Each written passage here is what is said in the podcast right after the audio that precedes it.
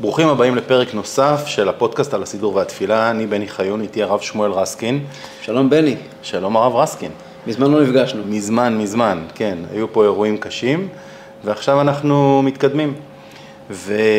ואמרתי לך, בוא נתקדם, נחזור לצלם, יש לי כל מיני שאלות.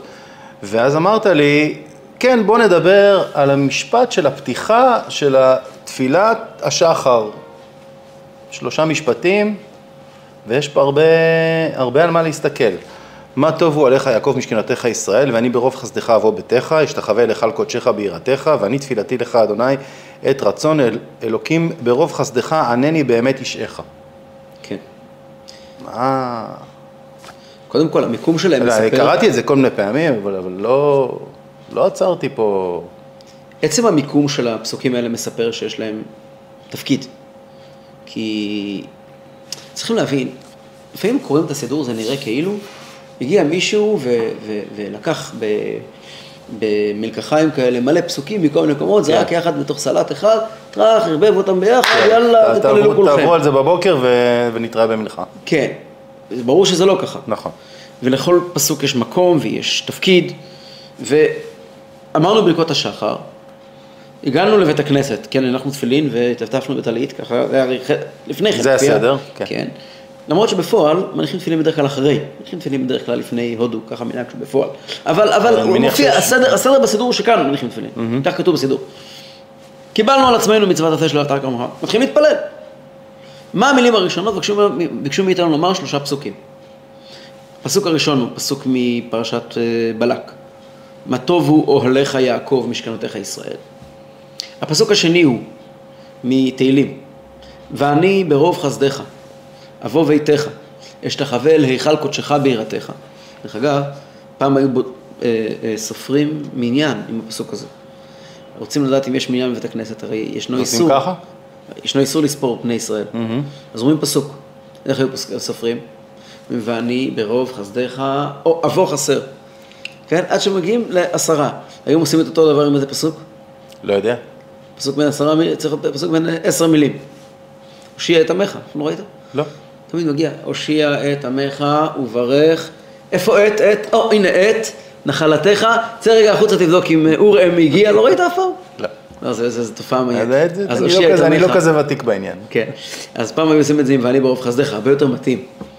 עברו להושיע את עמך, פעם הרבי אמר, אנחנו צריכים ישועה. אז כל הזדמנות מתפללים על ישועה, אפילו כשסופרים אנשים למניין. אבל כן, ואני ברוב חסדיך, יש פה אה, עשר מילים בפסוק הזה. הפסוק השלישי, גם מתהילים, ואני תפילתי לך אדוני את רצון אלוהים ברוב חסדיך נהני באמת אישך. ועם זה פותחים את התפילה.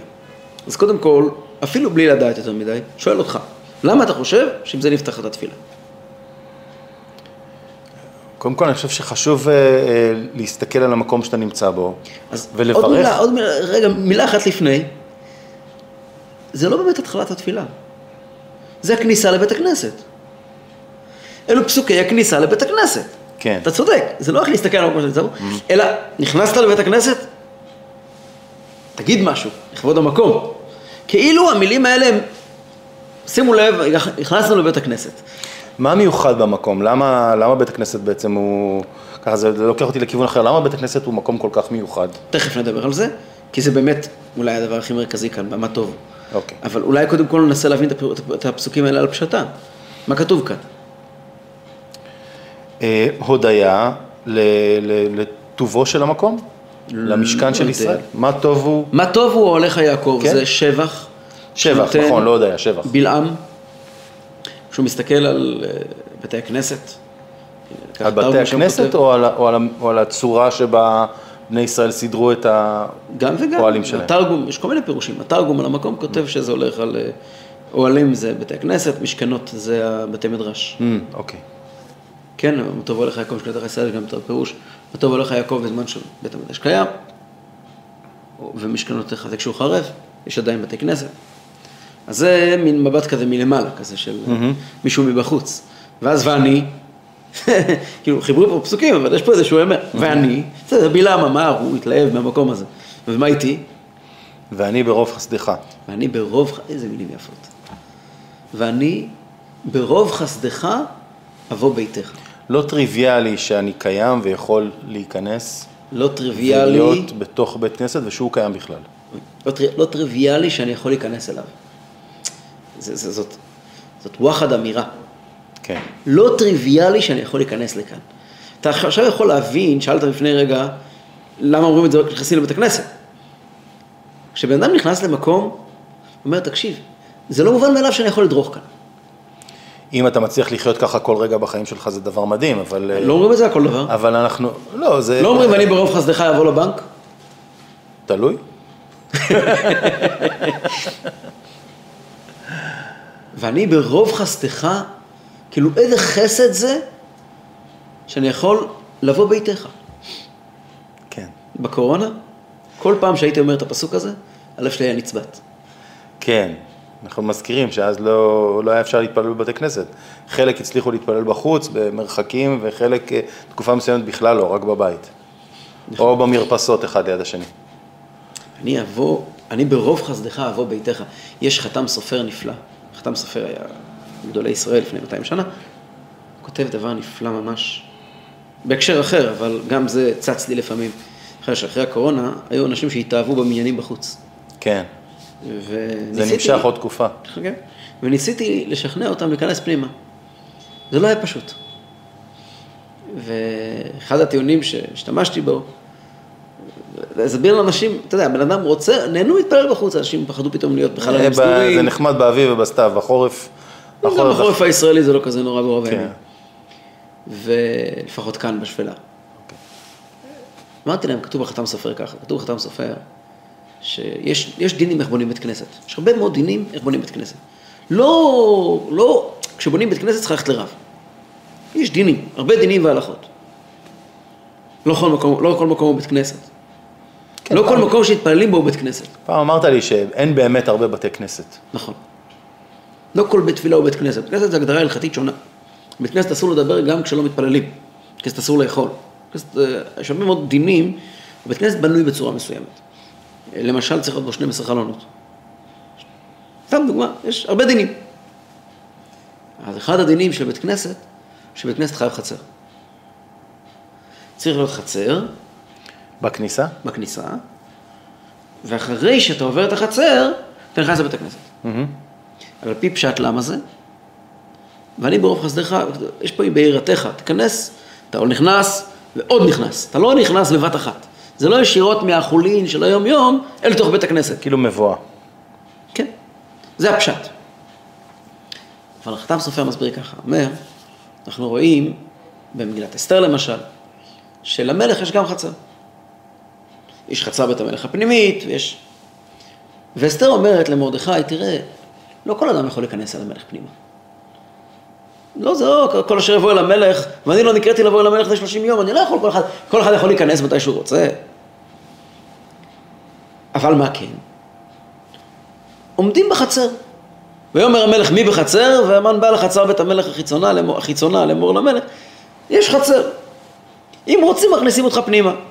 בדרך כלל, האדם עומד בחצר, מוסר בחצר את האינפורמציה לאלה שצריכים לקבל את האינפורמציה, ומעביר את זה פנימה. אדם נורמלי לא נכנס פנימה, לפני ולפנים. גם בבית המקדש היה חצר. לא כל אחד נכנס פנימה. רוב העבודה בבית המקדש הייתה בחצר.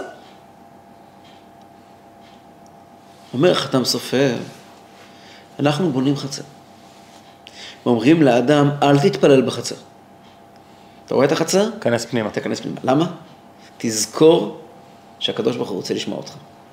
תזכור, עשו חצר, אדם אמור להיכנס לחצר בתוך תחושה של מי אני להיכנס פנימה, ואז לומר, ואני ברוב חסדך אבוא ביתך. אני כן נכנס פנימה. למה? כי הקדוש ברוך הוא אמר לנו שהוא רוצה לדבר איתנו. הקדוש ברוך הוא מוכן לשמוע אותנו, הקדוש ברוך הוא רוצה, כי אתה שומע תפילת כל פה. זה, זה נותן פש, פרשנות אחרת לגמרי למילים הנפלאות האלה. ואני ברוב חסדך אבוא ביתך. אשתחווה לכל קודשך ביראתך. זאת אומרת, צריך להתחיל ביראה, נכון, לא באהבה.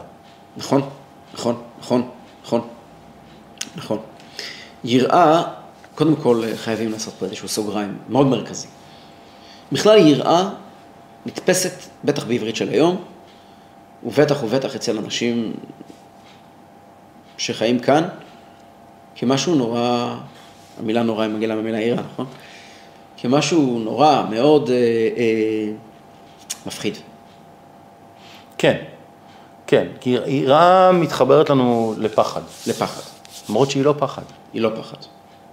יראה, זה כתוב בתניא, יראה זה הבסיס של הבסיס של הבסיס. בתניא קורא לזה ראשית העבודה ועיקרה ושורשה.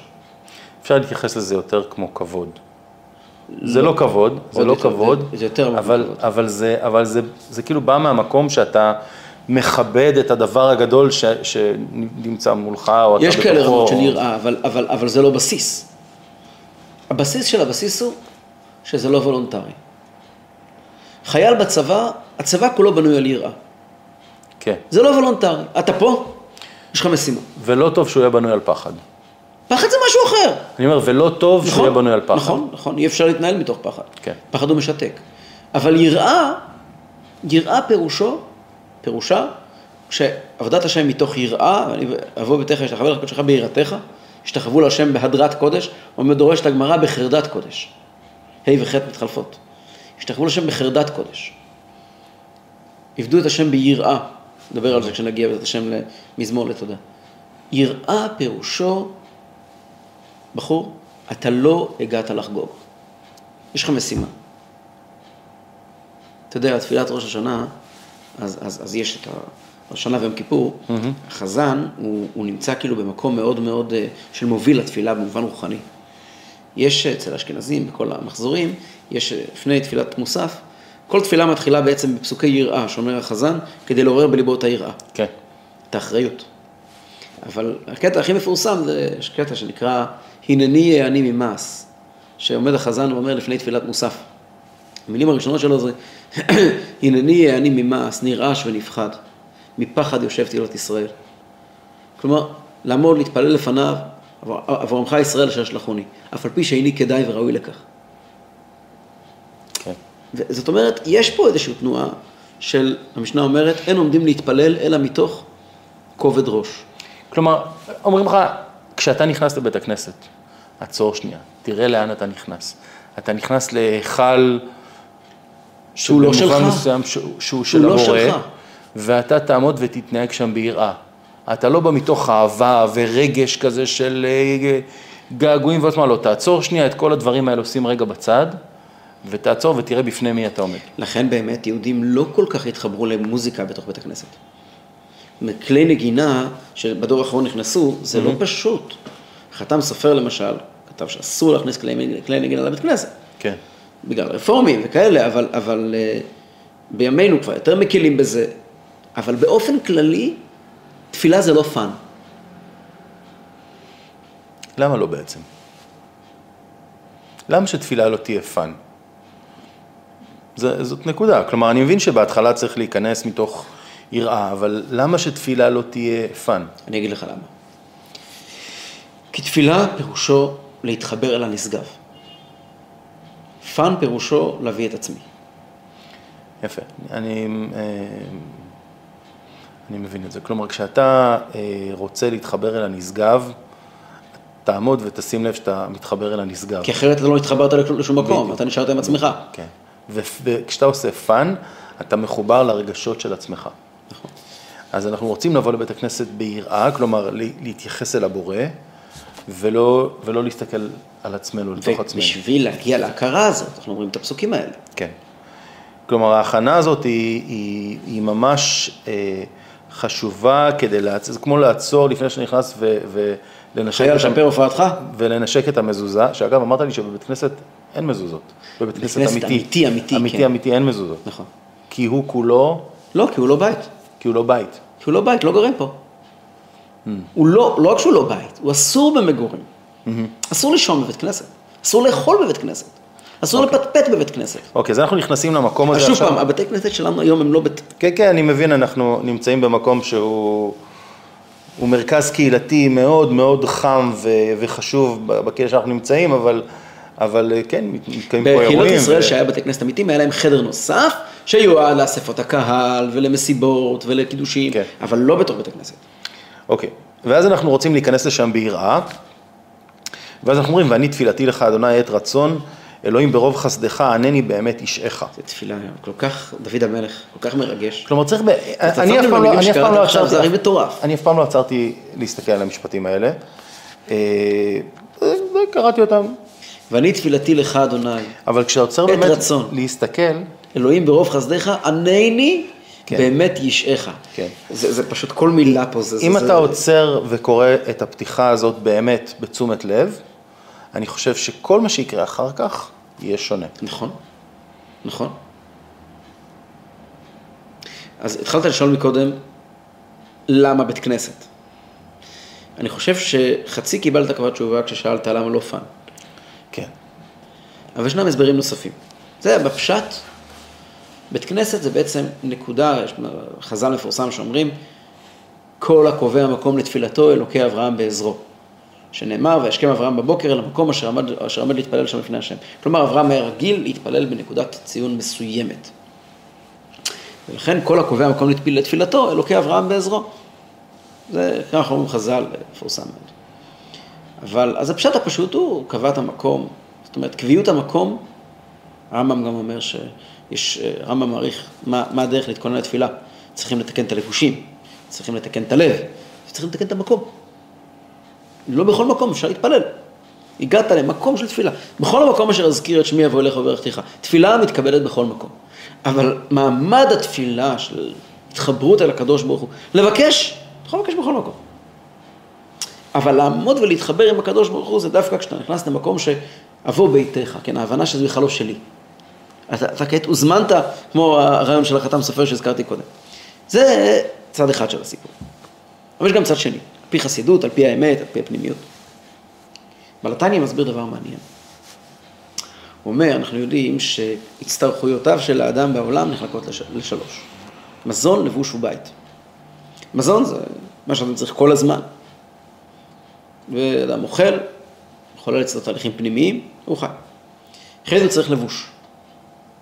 ואחרי זה צריך בית. אם, איך אומר שם יעקב אבינו אומר לקדוש ברוך הוא, אם יהיה אלוקים עמדי ושמרני בדרך הזה אשר אנוכי הולך, ונתן לי לחם לאכול ובגד ללבוש, ושבתי בשלום אל בית אבי. יש בגד לאכול, לחם לאכול, בגד ללבוש, ובית אבי, בית. ואז הוא אומר, אם, אם כל זה יקרה, אני אבנה לקדוש ברוך הוא בית, כן, האבן הזאת השתנתי מצבה, תהיה בית אלוקים. למה דווקא לחם, מלבוש ובית? מה עוד יש? אה, בחיים. כן. יש דברים בחוץ, יש חפצים, יש אנשים. מה יש... אדם צריך חוץ מלחם, לבוש ובית? לגוף שלו? כן, לגוף שלו זה מספיק. זה הכל. מדברים רק על הגוף? כל צורכי האדם נחלקים למזון, לבוש ובית. אנחנו מדברים על הגוף? גם הנפש. אלא שבנפש כמובן יש מזון נפשי, לבוש נפשי ובית נפשי. אוקיי. ואז בית הכנסת הוא? כמובן בית, בית הכנסת. מזון, אם אנחנו מדברים מבחינה נפשית, אה, רוחנית, אלוקית, המזון זה תהליכים שאדם עובר עם עצמו. כלומר, מזון, יש את המזון. שמחיה את הגוף, ויש את המזון שמחיה את הנפש. נכון. לימוד תורה זה מזון, אוקיי. מזון לנפש, כן? מלבושים? מלבושים זה דברים שאתה עושה והם זרים לך, הם לא אתה. אבל הם, הם מכסים אותך, הם מחממים אותך. הדוגמה הקלטית לזה זה מצוות. הנחנו תפילין מקודם, התעטפנו בטלית, אלו פעולות שעשינו, הם לא משנים אותנו מבחינה פנימית כמו הלחם, הם משפיעים עלינו. הם משפיעים עלינו בצורה קצת, אה, כמו שהבגד משפיע עלינו. לא מחוללים בנו שינוי. אוקיי. המלבושים של הנפש הם המצוות? כן. או שיש עוד מלבושים? לא, במושים של הנפש זה המצוות. המצוות. ואז נפש הבית. אלוקית. נפש אלוקית. ואז הבית? מה זה הבית? בית זה, נקרא לזה אטמוספירה. בית זה משהו שהנפש גרה בו, והוא הרבה יותר גדול מהמידות שלה. משהו שהוא, אין לנו שום תפיסה בו, אני, אני, כבר, אני כבר אתן איזשהו הסבר מה זה, משהו שאין לנו שום תפיסה בו, כמו שבגוף, הצורך שלנו בבית, הצורך שלנו כבני אדם, לא נפשי, גשמי ממש. הצורך שלנו בבית זה לא רק מקום להניח עליו את הראש, לא רק מיטה. אבל זה גם הגנה. הגנה, אה, אה, לא רק פיזית. אז אנחנו... גם אז- פסיכולוגית. אז אני אומר, אנחנו רוצים לדבר על ה... הבית הגשמי, הצורך שלנו בבית גשמי, אגב, באמת, הרי מזון זה הכי נצרך, ולבוש אחר כך ובית אחר כך, אבל מבחינה נפשית, לא רוחנית, לא אלוקית, אלא נפשית גופנית, גשמית, הצורך שלנו בהם הוא בדיוק הפוך. כן. המזון הוא בסדר, צריכים לאכול. הלבוש, הבגד עושה את האדם. אדם יוצא עם חליפה, עם עניבה, עם תואר, עם, עם, עם מעמד חברתי, זה לבוש. אנשים זקוקים לזה מבחינה נפשית יותר מאשר ל... כן, לאוכל. זה אולי פחות נחוץ להרגע. בתוך פירמידת הצרכים של מאסלו, הצורך של האדם בהכרה חברתית, במקום בחברה, ב- הוא, הוא, הוא, הוא עומד על, קודם כל תדאג לאכול, קודם כל תאכל משהו. כן, אבל אתה גם יכול להסתדר עם אה, לחם ומרגרינה, בסדר.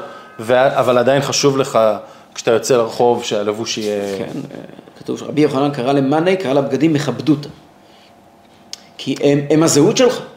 עכשיו, הזהות שלך אתה יכול כמובן, כמו כל בגד, אתה יכול לקחת, לשאול בגד מהחנות. אתה יכול להחליף, אז גם יש לך זהויות שונות. נכון, יש לך נכון. בגדים שונים לצרכים נכון, שונים. נכון, לגמרי. והבית? הבית, מה זה בית? כאן זה בית, כאן זה ל... מה זה בית? אתה, אם אתה שואל אותי מה זה בית, מבחינתי, ברמה הרוחנית, זה המסגרת שבתוכה אני חי, מסגרת לא, של אני אני מדבר על הערכים. בית פיזי, הבית אה, שלך. הבית הפיזי הוא מקום שאני יכול לנוח בו, שאני אה, זה יכול, הכל, מקום לנוח בו. יכול להרגיש בו מוגן, מלון, יכול. להרגיש בו מוגן, אם אני אכניס אותך לבית מלון, להרגיש בו שייך. עוד מילה. בית זה עוגן. זה עוגן נפשי. אה, זה שהבית מספק לי הגנה, זה איזשהו אה, אה, תנאי לבית, כי בלי זה הוא לא בית. כן, בהיבט הנפשי, הנפשי הגופני, הנפש הבהמית. לא. אוקיי, בית זה עוגן. כן. בית זה, זה הרבה יותר מאשר זהות. זאת אומרת, אני לא חושב שתושב תל אביב מול תושב חולון, מול תושב יפו, לא משנה איפה, הבית שלו, זה לא כמו, זה לא כמו הפירמה וה- והבגד, של, והבגד שלו, התואר שלו, העבודה שלו, לא, בית, אני, אני חולוני, אני, כן, זאת השכונה שלי, כאן נולדתי. בבית אתה יכול להשיל את המלבושים. אני משיל את המלבושים, למה? כי הבית חושף בי איזשהו אני פנימי יותר. כן. הבית זה נקודה מאוד מאוד מאוד עמוקה בזהות שלי. אז בית הכנסת, עכשיו, לפני כן, מבחינה רוחנית אמרנו ש, שנפשית אלוקית, אז, אז יש דברים שקשורים אלינו מבחינת מזון, שזה מה שאנחנו לומדים, מבינים, התובנות שלנו, התודעה שלנו. אחרי זה יש לנו לבוש, שזה המצוות שאנחנו מקיימים. ואחרי המעשים הטובים שאנחנו עושים, שגם אותם אפשר לשאול דרך אגב. אדם עושה מעשים טובים, לאו דווקא שהוא נמצא שם מבחינה נפשית, אבל זה הבגד. זה הזהות שלו. אז מגיע בית. בית פירושו נחלת שדה וכרם, אתה לא נולדת פה בכלל, זה הסבא, סבא שלך כאילו נתן את הבית הזה. בית פירושו, יש דברים ששייכים לך. 40 יום קודם מצירת הוולד, בת קול מכרזת ואומרת, בת פלוני לפלוני, בית פלוני לפלוני, שדה פלוני לפלוני. זה, אתה אין לך שום קשר לזה. מי שתהיה אשתך, ומי, זה, זה חלק מהנשמה שלך. ו, ומי ש, והבית שבו תגור, הוא, הוא, הוא, הוא, הוא באמת בית כמו בית מזוזה, כמו בית, אומרת, בית, בית מנורה, הוא כמו, הוא, הוא באמת בית, הוא, הוא מין תושבת לנפש. מין היכל שמכיל ו, ו, ו, ו, ו, ומבטא וכולל את מי שאתה באמת. עכשיו, אין לך השפעה על זה, לזה יש השפעה עליך. איפה רואים את זה? בעל התניא מביא דוגמה מעניינת. מביא דוגמה שישנן מצוות שאדם מקיים מתוך, מתוך תובנה, כמובן שזה כמו מזון. יש מצוות שאדם מקיים כי הוא רוצה, החליט לקיים אותן, כמו לבושים. ויש מצוות שאדם מקיים בלי להחליט, בלי לרצות. כמו למשל, יש חז"ל מפורסם על יהודי אחד שהיה בשדה וחוזרים הביתה, הוא קצר, הבן שלו אומר לו, אוי אבא, שכחנו, עומר בשדה. אומר לו, אבא, ככה, תביא מיד את, ה, את השור הכי גדול שיש לנו, ניסע לבית המקדש להקריב לקדוש ברוך הוא קורבן. לא, למה? אומרת, את כל המצוות אנחנו יכולים לבחור לקיים. מצוות שכחה, שאם אדם איבד משהו בשדה, עומר בש- בשדה, חייב להשאיר את זה לעניים, זה לא בבחירתנו. קיבלנו מתנה מהקדוש ברוך הוא. זאת אומרת, הבית הוא קשור למקום מאוד מאוד מאוד תת מודע. לצערנו, אני יכול להבין את זה יותר טוב בצד הלא טוב. כן, כי אה, אני לא בטוח ש... אנחנו כן משפיעים על הבית, אנחנו כן מייצרים אותו. אנחנו מייצרים את הבית, נכון, אנחנו מייצרים את הבית במובן מאוד מאוד נמוך, כלומר, מייצרים, אני מתכוון, לא, לא, לא רק בונים אותו, אנחנו ברגע שאנחנו נכנסים הבית לתוך שלנו הבית, החיה הרבה אנחנו... אחרינו, והיה הרבה לפנינו, ברוב המקרים. כן, זאת אומרת, בית הוא דבר יותר גדול מאיתנו. גם הבגד יכול לסבול אותנו בכל מיני מצבים שונים. מה שאין כן אוכל, שזה כמה שעות מסוימות. כן. בית זה לא, לא דבר פשוט. בית זה, זה, זה דבר, זאת האדמה שלנו, מה פירוש?